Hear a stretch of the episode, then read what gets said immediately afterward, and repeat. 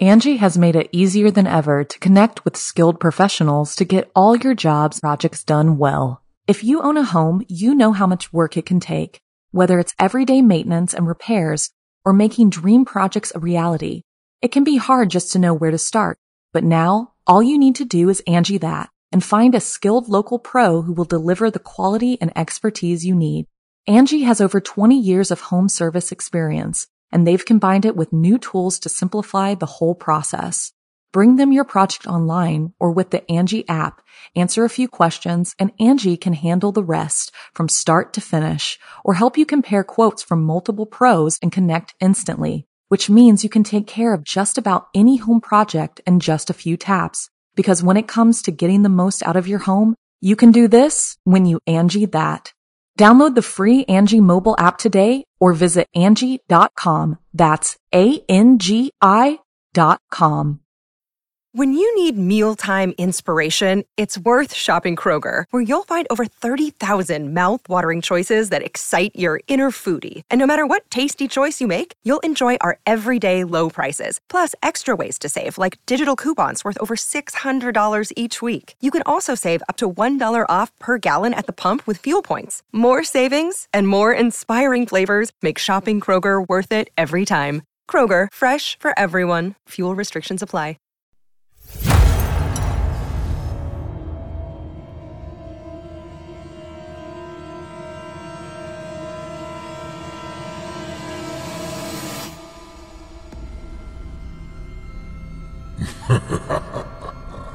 Good evening. I'm storyteller Otis Jiry, and I ain't your grandfather. From where I'm from, we don't do bedtime stories. And if that's what you were expecting, you're in the wrong place. If it's terrifying tales you're after, well then, I've got just the thing. Get comfortable, settle in, turn off the lights, if you dare.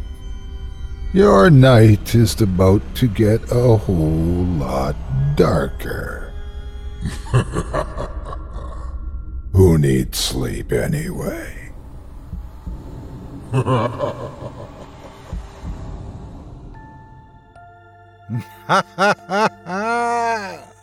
Good evening.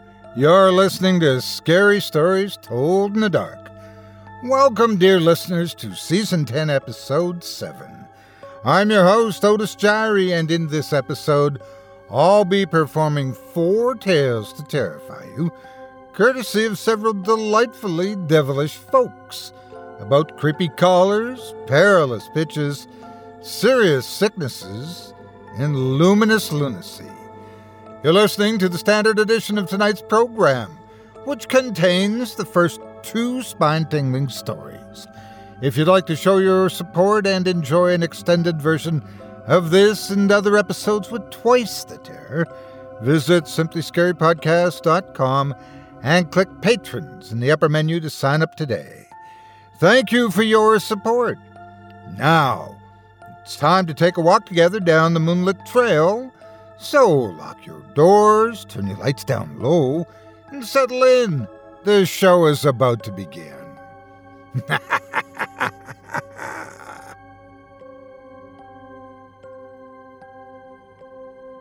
well, well, dear listeners, I have good news for you. We have ourselves a variety show today, and what better way to kick off our collected creeps than a subject I know all too well the radio business. Imagine your first day on the air, a day you've both been dreading and anticipating for some time. You want to make a good impression to your listeners, but then one of your listeners turns out to make an impression on you. What to do in this situation? Well, maybe we'll find out. Our first tale, brought to us by Garry Richards.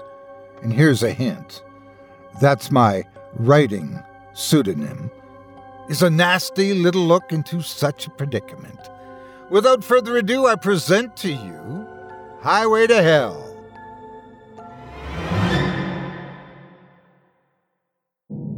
It's 11:05 and you're listening to WSAH 101.1 FM. Wittenberg's classic rock for the discerning listener. Hope y'all are doing great this evening. I'm Johnny Rocket here to guide you through the overnight. And since it's after 11, the powers that be say we're allowed to take requests.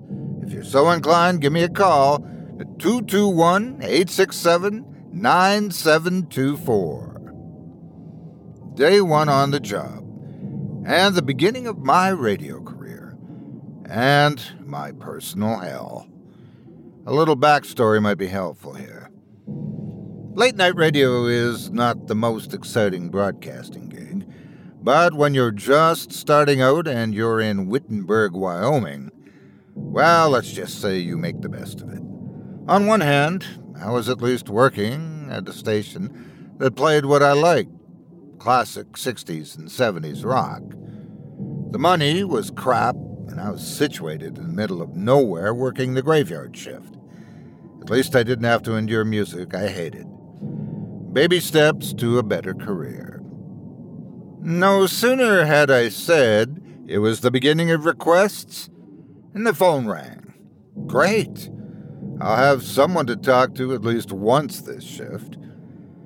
WSAH, Wittenberg's classic rock. How can I help you? I said with as much cheer as I could muster at 11:02 p.m. And there was nothing on the other end of the line. WSAH, can I help you? Is there anyone there? Again, dead air. If you've ever worked in radio, dead air is just about the absolute worst thing you can encounter. I know longtime jocks who still get nightmares about dead air. By now, I was just about to hang up, but mumbled to myself, I guess it's a bad phone line. And as I did, someone spoke up on the other end. In a voice that scared the utter crap out of me, the guy says, You the new guy, huh? I startled a bit and replied, Yeah, yeah, uh, Johnny Rocket. Would you like to make a request? I missed your name. In a cold, menacing manner, he replies, I didn't say. If you think this was giving me the creeps, well, that'd be an understatement. Okay, I replied. Uh, you have a song in mind? Another few silent seconds went by, and I was starting to get nervous. What the hell was with this guy? Then he piped up, Yeah, Highway to Hell by ACDC. Ah, good choice. I like me some ACDC myself. Anyone you'd like to dedicate it to? Yeah, you can dedicate it to yourself. And then he hung up. After composing myself, I put the ACDC request on and grabbed a coffee. At this point, it would have been a lot more calming if I had a shot or two of scotch or something similar to help me get through the night. The rest of the shift was uneventful without anyone else calling in. So at 5 a.m., my first night at WSAH was done with. As I packed up, I saw the morning crew come in. I mentioned it to them, the creepy phone request I got right off the top of my shift. When I did so, Bob and Jan, the morning crew, exchanged a look between themselves. To be honest, they looked a bit confused. Bob asked me, What number did you give out for the phone request? I replied cautiously, 221 867 9724.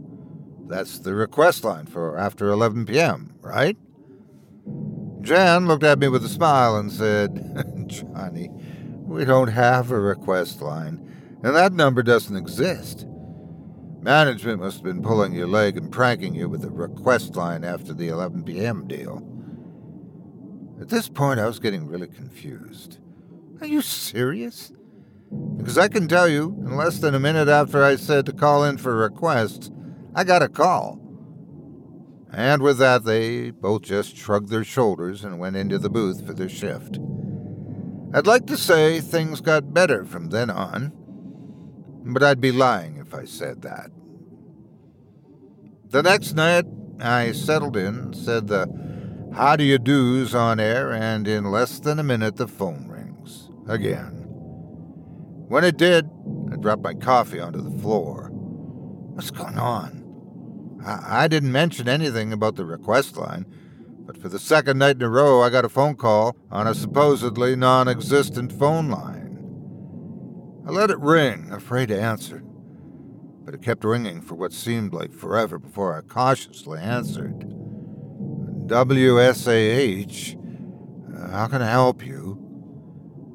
At the other end of the line, it was silent again. Then he answered. Same guy as my first night. Johnny boy, you're starting to piss me off, taking so long to answer the phone. Don't let it happen again. Uh, who are you? And how did you get this number? I answered. After a couple seconds of silence, he replies, It doesn't matter who I am. You gave me the number on the air, remember? So, in future, if you know what's good for you, answer the damn phone when I call. As he spoke, I started to get the feeling I was the object of a very sick and scary stalker. I replied, but this number doesn't exist. This phone line doesn't exist. And, in a smug manner, he replies, And yet, here we are, Johnny. Be a good boy and play Highway to Hell for me. And then he hung up. The rest of the night went by without incident. No more phone calls. I was creeped out as I've ever been in my life. I'm trying to figure out if this is an initiation thing on the new guy, or if this is seriously real. I decided to go see the station manager, Rick Ray, when my shift was over to get some kind of clarification on things. If it's not a prank initiation thing, I don't know what I'm going to do. This shift ends, mercifully, and the morning crew shows up to take over. They see I'm a bit out of sorts. Bob asks, Hey man, you okay? You look like you just seen a ghost. I slowly turn to him and look at him and reply, No, I haven't seen a ghost, but I heard one again last night. Jan looks at me, then asks, Did you get another phone call?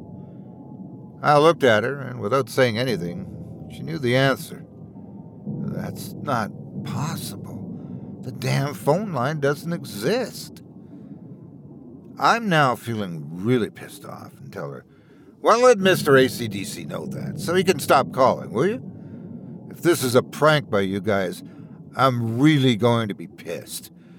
And with that, I walked out of the booth and went directly to Rick Ray's office and waited for the station manager to arrive for the day. After a couple hours of sleeping on the lobby couch, Rick Ray shows up. He says hi as he walks by me, waking me up. How are the overnights going? Must be pretty boring, I'd imagine. And with that, I reply, I need to talk to you about that. Can I talk with you in your office? Ray replies, Look, you've only been here a couple of days. Way too soon to ask for a raise. You know, nights aren't the gravy train. More than a bit perturbed, I reply, It's not about that. It's about something a little more serious than that. Ray looks at me, then waves me into his office. Okay, so what's the crisis you've got going on that requires my attention? And I begin to fill him in on Mr. Highway to Hell and his nightly call on what I've been told is a non existent phone line with a non existent phone number. And I demand to know if this is a station prank on the new guy or something else entirely. Ray sits there sizing me up. Then he speaks. Johnny, there's no request line installed at the booth. And to my knowledge, the phone number isn't a working number either. How the hell are you getting a call each night is beyond me. This isn't a prank on you. However, I have to tell you, no one else has ever had this problem before. But my first night, there was copy in the booth to mention the request line for after 11 p.m. and the phone number. I gave it out on air, and a minute later, I get this call. And the guy scares the bloody crap out of me. And it happened again last night even though I didn't give out the number. Same caller. Ray sits there, thinking about how to reply. Eventually, he says, I'll get engineering to look into it today. But I can guarantee you there is no working line and no number. With that, the meeting ends, and I leave Ray's office and head home for the day, not feeling any better about things. With two days behind me at my first radio gig, I'm already contemplating quitting and heading for another station and starting over again. On my drive home, I turn on WSAH on my car radio and listen to the morning show with Bob and Jan. They're a pretty good morning crew, and I'm enjoying the show when, out of the blue, Bob pipes up and says, We just got a text in on the text line from an overnight listener who says he'd like to dedicate the next song to our new overnight guy, Johnny Rocket. If you're listening, Johnny, this one's for you ACDC and Highway to Hell. I almost drive off the road. I am now officially terrified. And I made the decision to not return to WSAH. I just kept driving out of town and hopefully to some sense of sanity. The further away from Wittenberg, Wyoming I got, the better I felt. My nerves were finally starting to settle down after about 15 hours of driving. How's the old saying go? Happiness is seeing Wittenberg in your rearview mirror? It was right then my cell phone rang. I was expecting it to be someone from the station, wondering where the hell I was since I wasn't there for my shift I grabbed the phone, and then I noticed the number on the phone. It was 221 867 9724, the non existent phone number from the station. How is that possible? What the hell should I do? After a few seconds, I decide to answer the call. When I do, as always, there's silence for a few seconds and then the voice that will hound me for the rest of my life. Johnny boy, you didn't think you could get rid of me that easy, did you? No way. Now, be a good boy and play me Highway to Hell by ACDC.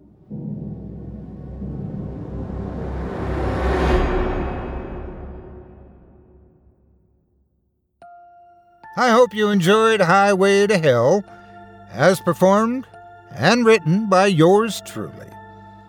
If you enjoyed that tale and would love to read more from me, tonight's very talented author, you can help support us by visiting simplyscarypodcast.com. Thanks again for your support of this program and of tonight's featured author. Still in all, though, I hope our DJ finally got a little peace and quiet even local celebrities don't deserve to be chased to the ends of the earth by strange, disembodied voices and their requests. Well, maybe one, but I won't tell who I'm thinking of. He knows who he is. Next up, it appears we didn't quite finish with last week's featured author. We have another tale of terror for our second entry from Jeff Provine. No, no schoolhouses here. Uh, what we do have is a homeowner and a determined salesman who just never learned the meaning of no. Of course, as you might have guessed, this sale is going to be anything but typical. Without further ado, I present to you Locked In. Angie has made it easier than ever to connect with skilled professionals to get all your jobs projects done well. If you own a home, you know how much work it can take, whether it's everyday maintenance and repairs or making dream projects a reality. It can be hard just to know where to start, but now all you need to do is Angie that and find a skilled local pro who will deliver the quality and expertise you need. Angie has over 20 years of home service experience, and they've combined it with new tools to simplify the whole process. Bring them your project online or with the Angie app, answer a few questions, and Angie can handle the rest from start to finish or help you compare quotes from multiple pros and connect instantly, which means you can take care of just about any home project in just a few taps. Because when it comes to getting the most out of your home, you can do this when you Angie that. Download the free Angie mobile app today or visit Angie.com. That's A-N-G-I dot com. Ted pulled his car off the paved road and onto the gravel driveway, where his worn tires grumbled. Yeah, yeah, I get the feeling. It had been a long sales day for them both. When Ted had started selling water purifiers, everyone was in a panic about lead or chromium 6 or whatever was on the news that month.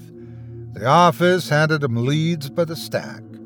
So many of those had been good that he'd got himself a boat. Now that people had moved on to the next thing to be scared about, his boat sat in some repo lot, and he was chasing leads out in the back ass end of the woods. Last stop for the day, one way or the other. Ted muttered. Then he shook his head.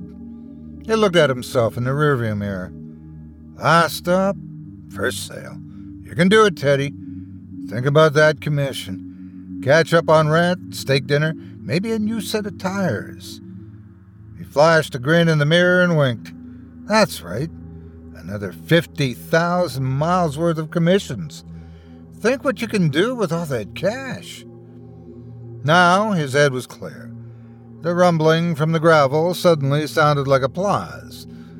All it takes is getting him locked in. Tad pulled in front of a house, a big wooden two story Tudor thing. The guy obviously had some money, maybe inherited.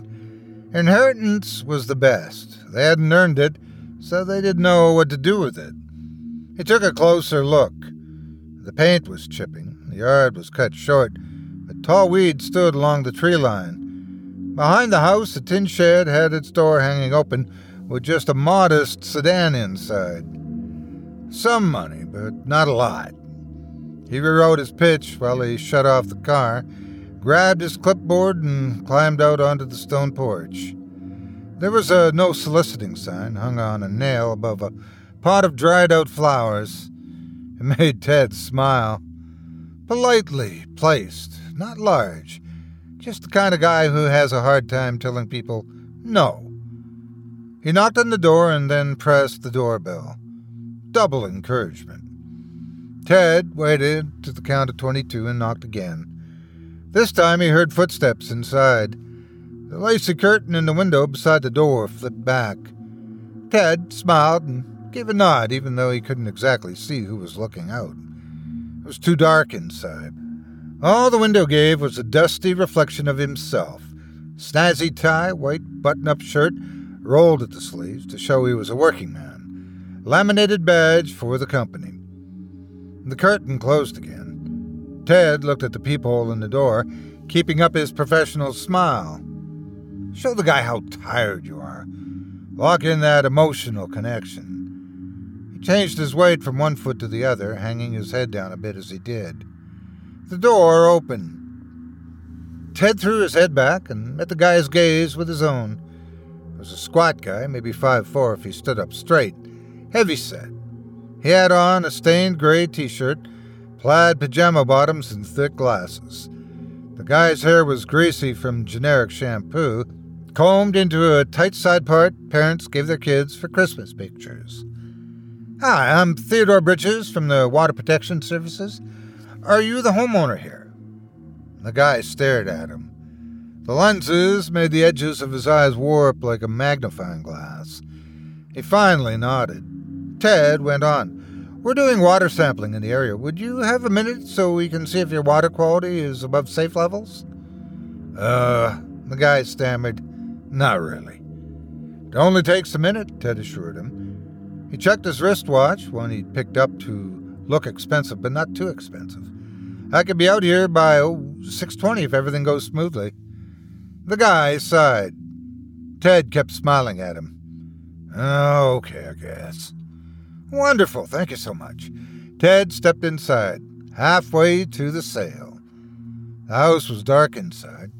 Dark wood floors extended up the walls in waist high wainscoting, with only a few pictures hanging on the dingy wallpaper. There was a lamp on down the hall, and it smelled like a museum.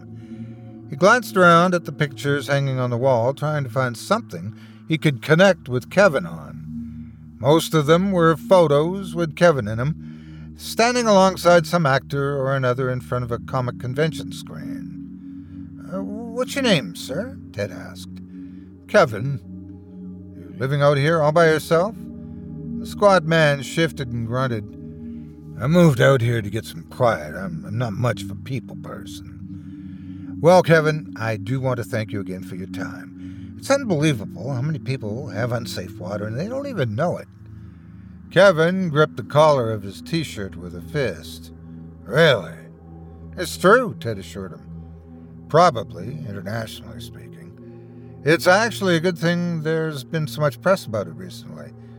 Pipes get old, begin to break down, and who knows what ends up in our water. Kevin nodded yeah, yeah, I heard about that on the news. It's a lifesaver. You might be drinking the same thing your whole life, not knowing a thing about it until you end up at the doctor with cancer. Cancer? Kevin shrieked. Ted put a hand on his shoulder. Oh, sorry. I didn't mean to scare you or anything. In fact, that's why I'm here. I just want everyone to be safe. Kevin nodded and even smiled with a curled lip. He had a gap in his teeth. Yeah, cool. Where's the kitchen, Kevin? That's usually the best place to start. The kitchen had white painted cabinets and a checkered linoleum floor. It would have been the height of fashion a few decades back. The stove was that old, although the fridge was new, stainless steel. Ted pulled his bag testing kit from his pocket and tore off the perforated plastic top. Kevin ogled it. Ted could almost hear the lock clicking. He laid out the plastic valves carefully, waving a hand at each like a model on a game show. The same moves he used back when he sold knives. Then he took the big one labeled Your Water, tested, and pointed at the kitchen faucet. Uh, if I may?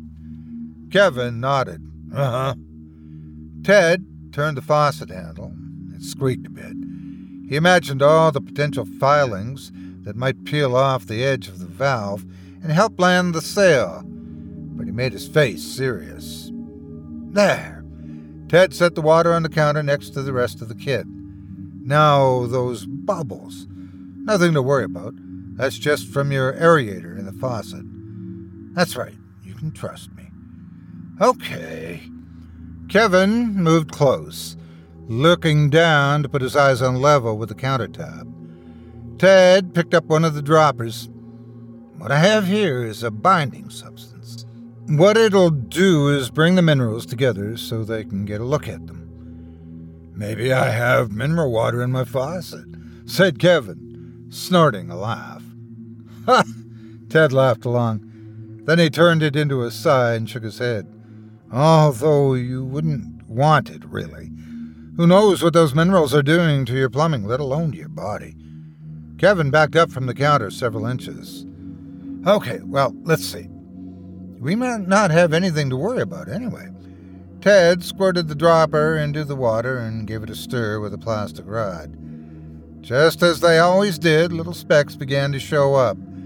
Kevin's mouth fell open. Ted grinned. What was it the fellow said? Science is knowing one thing more than the next guy. Magic is knowing two things more. So, I do have some Mineral water? Kevin asked, his voice soft.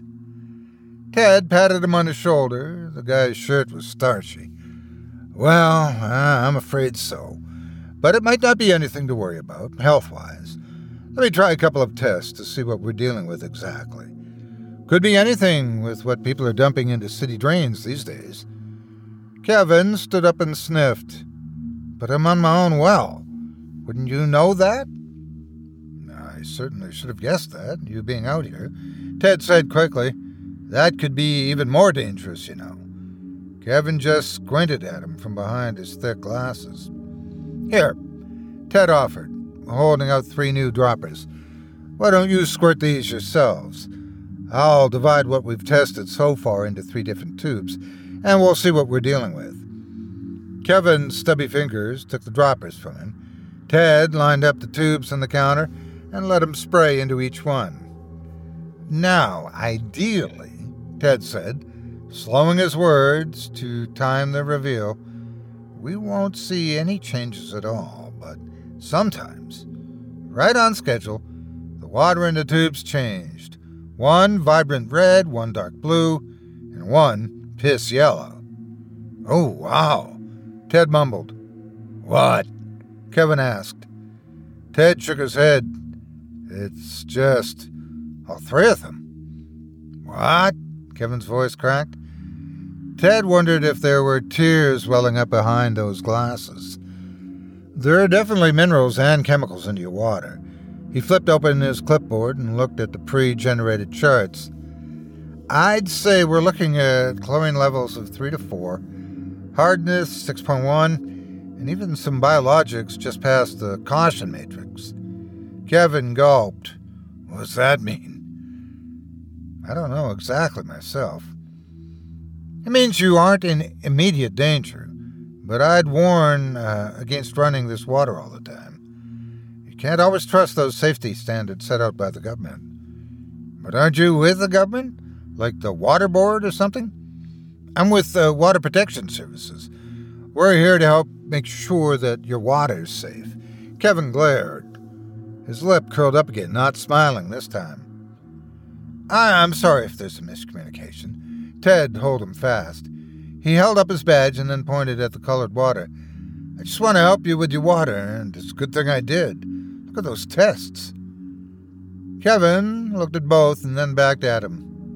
Maybe you should go. I need to get back to my computer anyway, my auction. Well, I couldn't leave in good faith without offering you some options. Ted told him. He pulled the folder of brochures from the back of his clipboard and stuffed it into Kevin's hands. Kevin unfolded it. Ted launched into his pitch. So, with your own well, how much do you spend on filters and treatment chemicals monthly? Oh, gosh, I, uh, I'd have to check my budget. Said like a man who knows exactly. We could probably save you money on those alone. Would you say, $30? $60? Probably. I could get you a full filtration system for less than 20 a month. Kevin sniffed and held his face close to the papers. He then shook his head and looked up. Can this wait until after my auction? Self motivated. Ted's smile widened to a grin. Will only be a minute, really. Is your water safety a priority? Kevin scratched his head, mussing the plank of hair into a new angle. I guess. Besides, since we work at a national level, we can buy from our suppliers in bulk and pass the savings on to you. Where do you typically get your filters from? Ted hit all the beats. It's not just about saving you money, it's an investment in your lifestyle. Hard water damage costs the average consumer potentially $800 each year. With maintenance decreased, You'll have more time to spend with loved ones. Kevin listened, shuffled through the papers, and leaned on the counter. He tried to go sit at the table at one point, but Ted kept him close to the colorful tubes of what had once been his water. I gotta go, Kevin would mumble every few minutes. Oh, absolutely, Ted would agree. Let's see which model is right for you. With your lifestyle, would you rather finance or save with upfront purchasing? The guy was ready to crack. Ted just knew it. Got to keep them locked in. Somewhere in the depths of the dark house, a grandfather clock rang out its haunting song. Then it chimed one. Kevin dropped the blue folder, sending pages with smiling people holding glasses of water all over the kitchen floor. Oh, crap. Before Ted could say anything, Kevin tore out of the room, throwing one stomping foot ahead of the other. The thuds went far into the house and then upstairs. Ted took in a breath of the musty house. He knelt down to pick up the pages. It's all right. When he comes back, we just hook him again. You've got this. A screech that sounded like it came from an animal ripped through the air. Ted's skin prickled. He slowly stood up from the floor, leaning to get a better look through the door to the hallway. Kevin, everything okay? Horrible grunts came from the hall, then thuds of furniture being overturned. Crud, was all Ted could say. He looked at the papers. Maybe I should just go. He shook his head. He'd made this headway with a customer. All he had to do was seal the deal. It might take longer now, but the commission would be worth it. Kevin let out a shrieking laugh upstairs. See?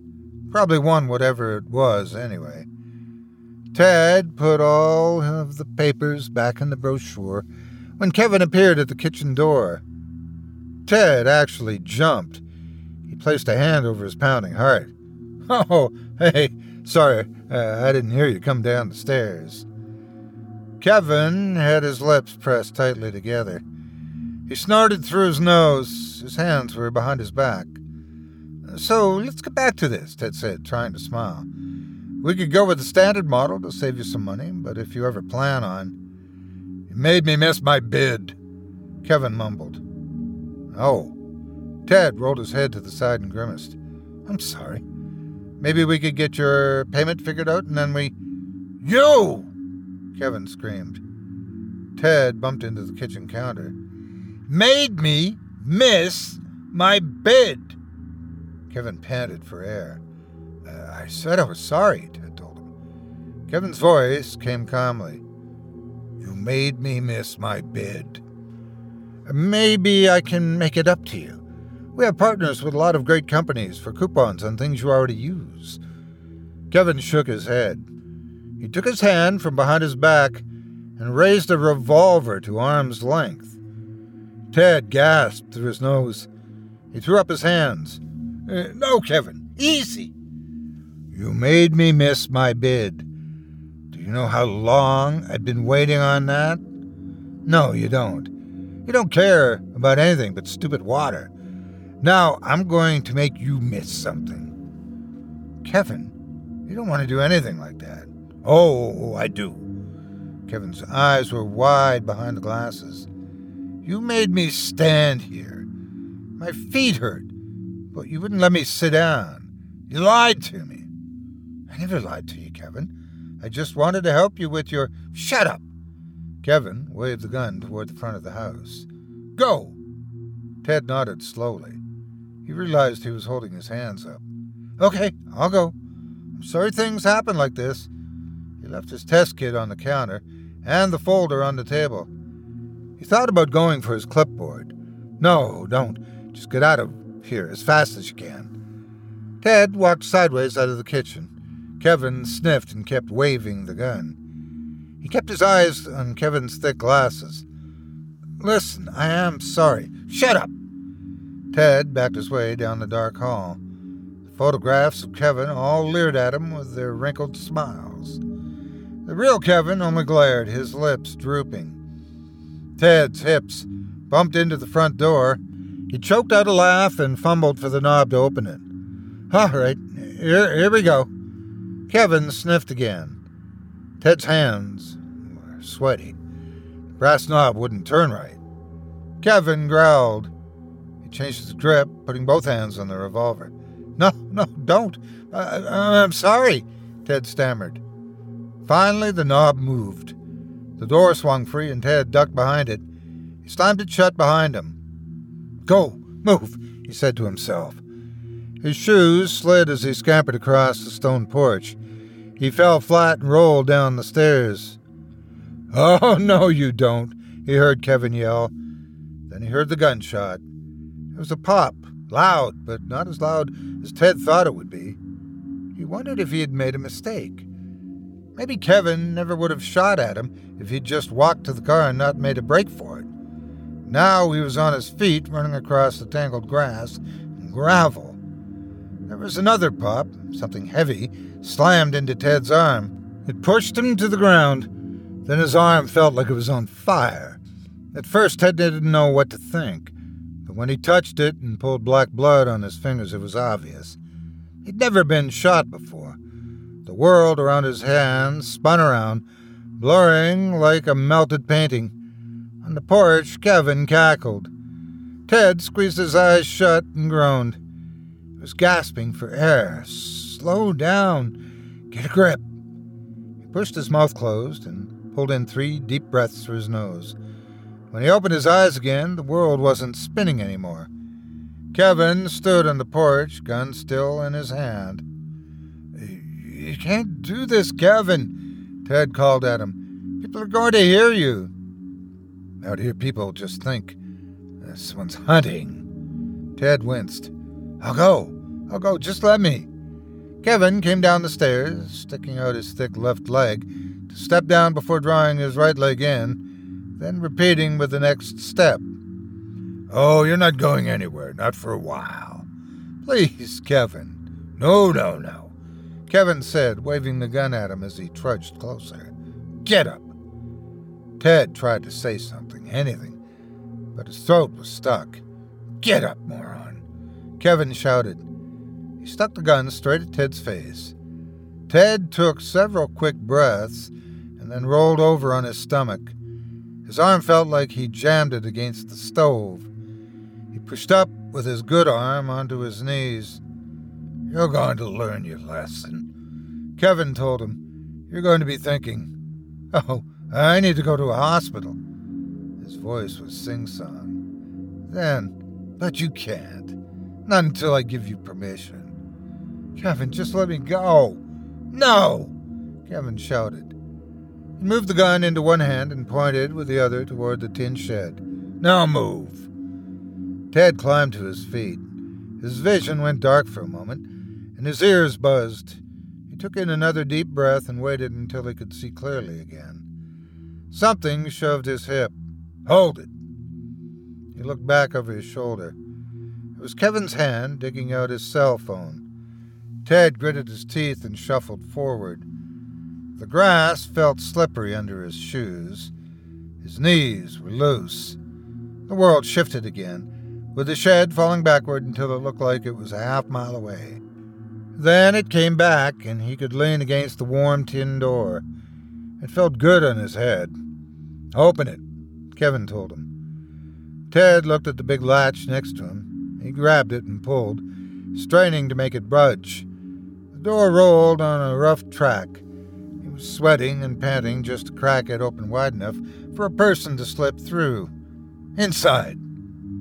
Ted started to shake. Tears blurred his vision this time. Please, not like this. Go! The shed was even darker and mustier than the house. An old Mustang sat beside a workbench strewn with tools, some new, some decades old. On the other side was a metal door built into the ground. Kevin grunted behind him, and the door squealed as he pushed it open further. All right, get in the shelter. Ted took a step forward and then stopped. What? The storm shelter, stupid. The sliding door there. Slide it open. Ted dropped to his knees on the concrete floor of the shed beside the door. A small hook held the door in place. When he unhooked it, the door moved freely under his palm. It opened to an artificial cave, black as night inside. He could see the first three metal steps, but everything beyond it was darkness. Don't worry, there's no snakes, Kevin said.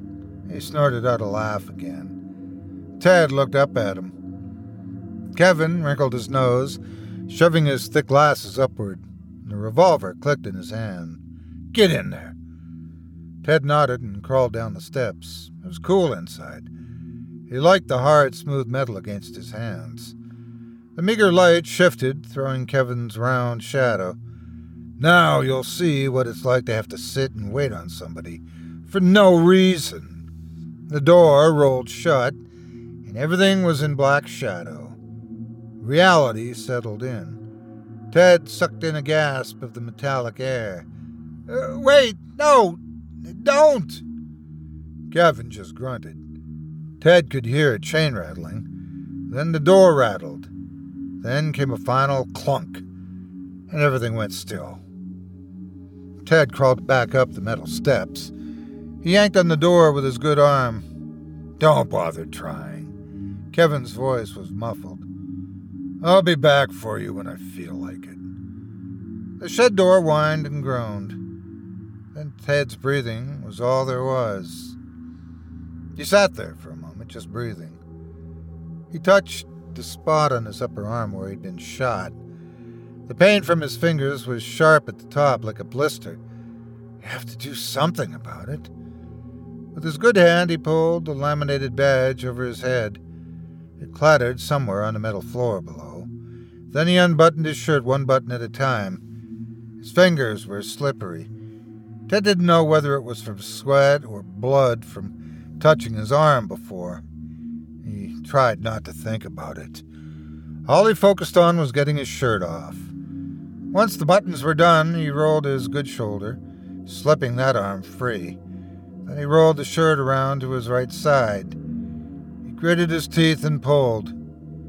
Hot pain ripped up his shoulder and down to his pulsating fingertips below. Finally, it slipped free.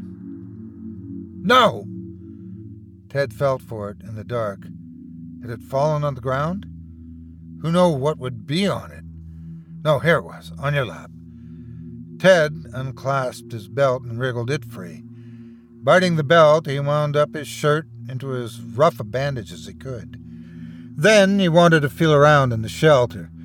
Maybe there was a flashlight or even a real first aid kit. But what about black widows? Brown recluses? He didn't want to bite from who knows what on top of all of this. So he sat. He waited. He listened to himself breathe. He tightened the belt on his arm every few breaths. The stabs of pain were duller each time he did.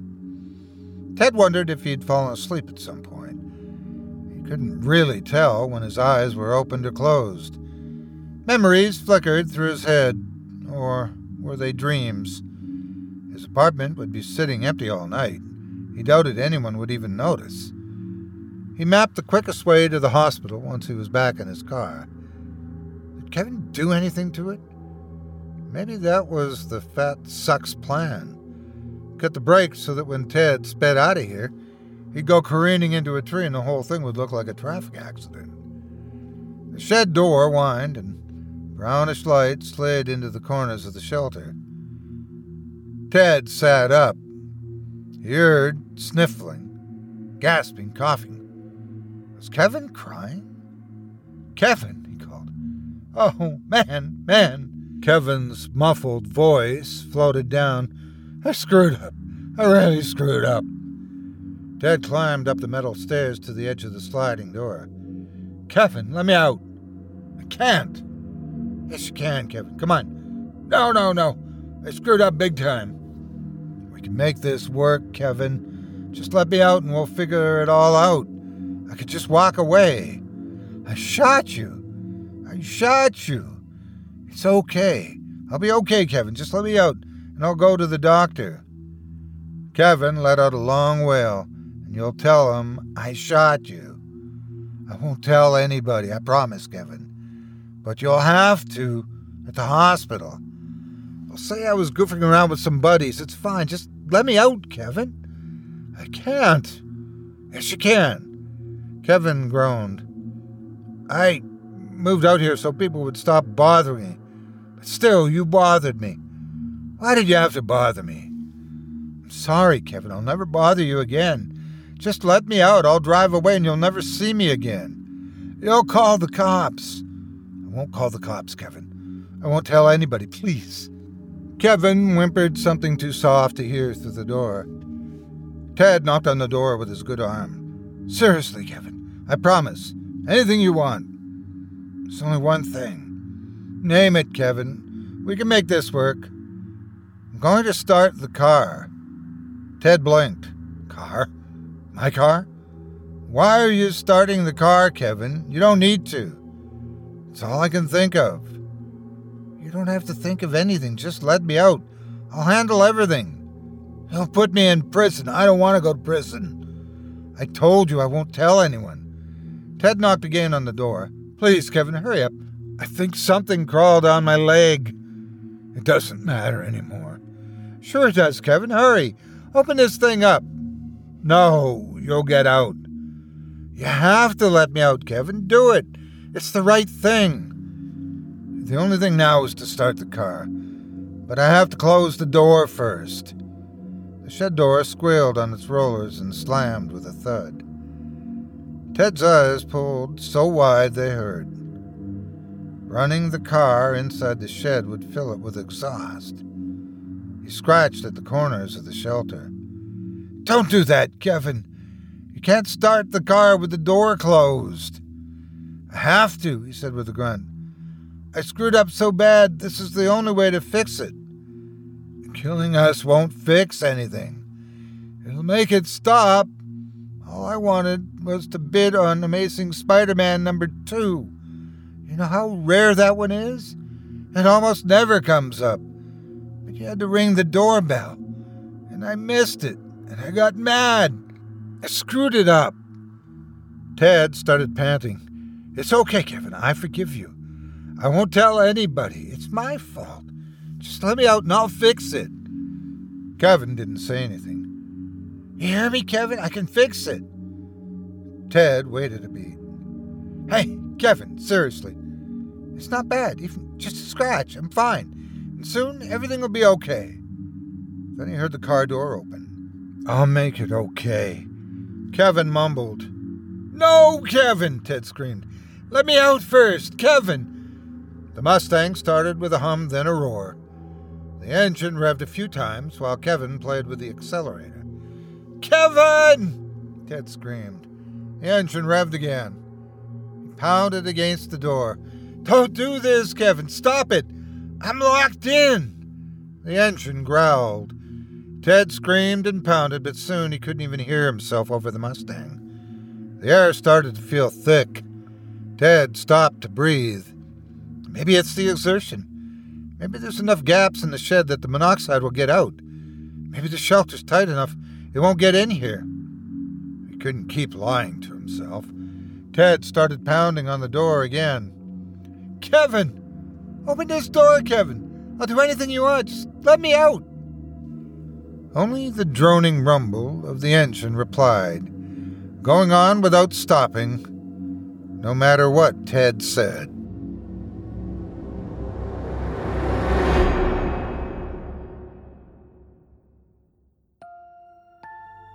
I hope you enjoyed Locked In by Jeff Provine, as performed by yours truly. If you enjoyed that tale and would love to read more from tonight's very talented feature author, you can help support him by visiting simplyscarypodcast.com slash provine. That's simplyscarypodcast.com slash P-R-O-V-I-N-E. And yes, you can still find his work in several collections, including the Chilling Tales for Dark Nights Anthology Volume 1. If you do decide to stop by the profile, please leave Jeff a kind word and let him know you heard about him here on this show and that me, Otis Jiry, sent you. It would mean a lot to me. Thanks again for your support of this program and of tonight's featured author. Now, before we go, I'd also like to take a moment to thank you personally for joining me for this episode of Scary Stories Told in the Dark. If you enjoyed what you've heard on today's program, please take a moment to stop by our iTunes page or wherever else you listen to your favorite podcasts and leave us a five star review and a kind word. It makes a huge difference and would mean a lot to us. If you'd like to hear a premium extended edition of tonight's and all of our other episodes featuring Twice the Terror, visit simplyscarypodcast.com today and click the Patrons link in the menu at the top of the screen. You'll find yourself at chillingtalesfordarknights.com, where you can purchase season passes for this podcast and our other quality storytelling programs, or become a patron for as little as $5 per month and get access to our entire audio archive dating back to 2012, all of it ad free. If you happen to use Facebook, Twitter, Instagram, or YouTube, You can follow and subscribe to Chilling Tales for Dark Nights there, where you'll get all of our latest updates and new releases, and have the chance to interact with us each and every week.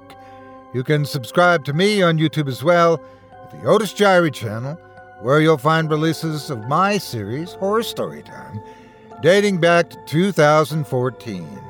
And you can find me on Facebook, Twitter, and Instagram too. Just search for Otis Jiry. Until next week, stay spooky and get some sleep if you can.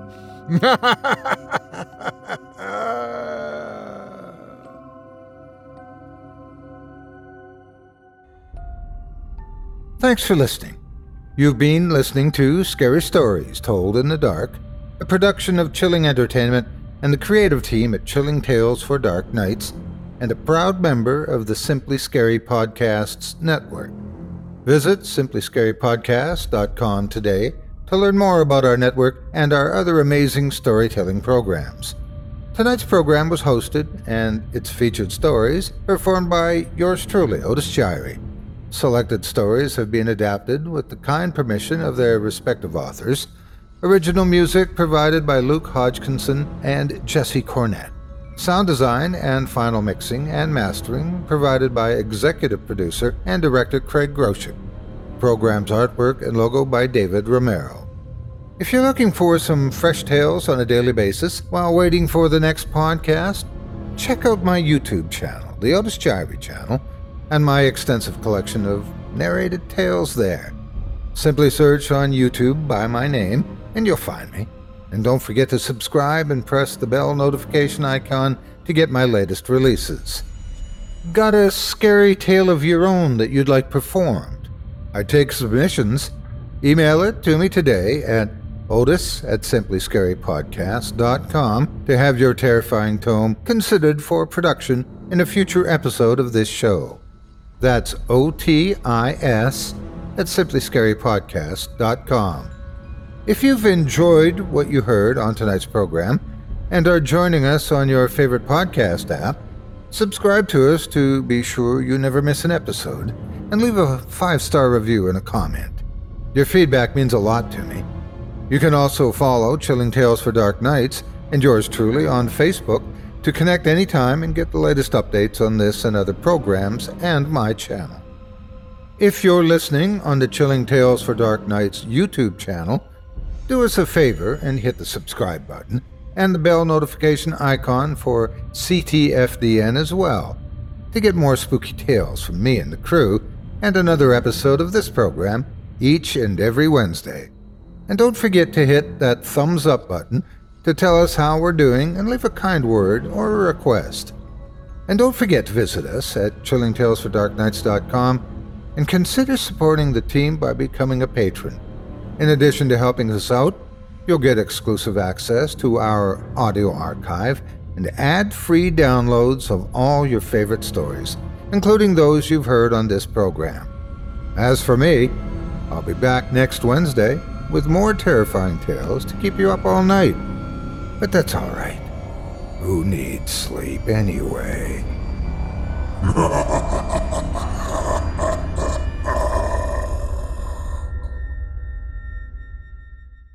Angi has made it easier than ever to connect with skilled professionals to get all your jobs projects done well. If you own a home, you know how much work it can take, whether it's everyday maintenance and repairs or making dream projects a reality.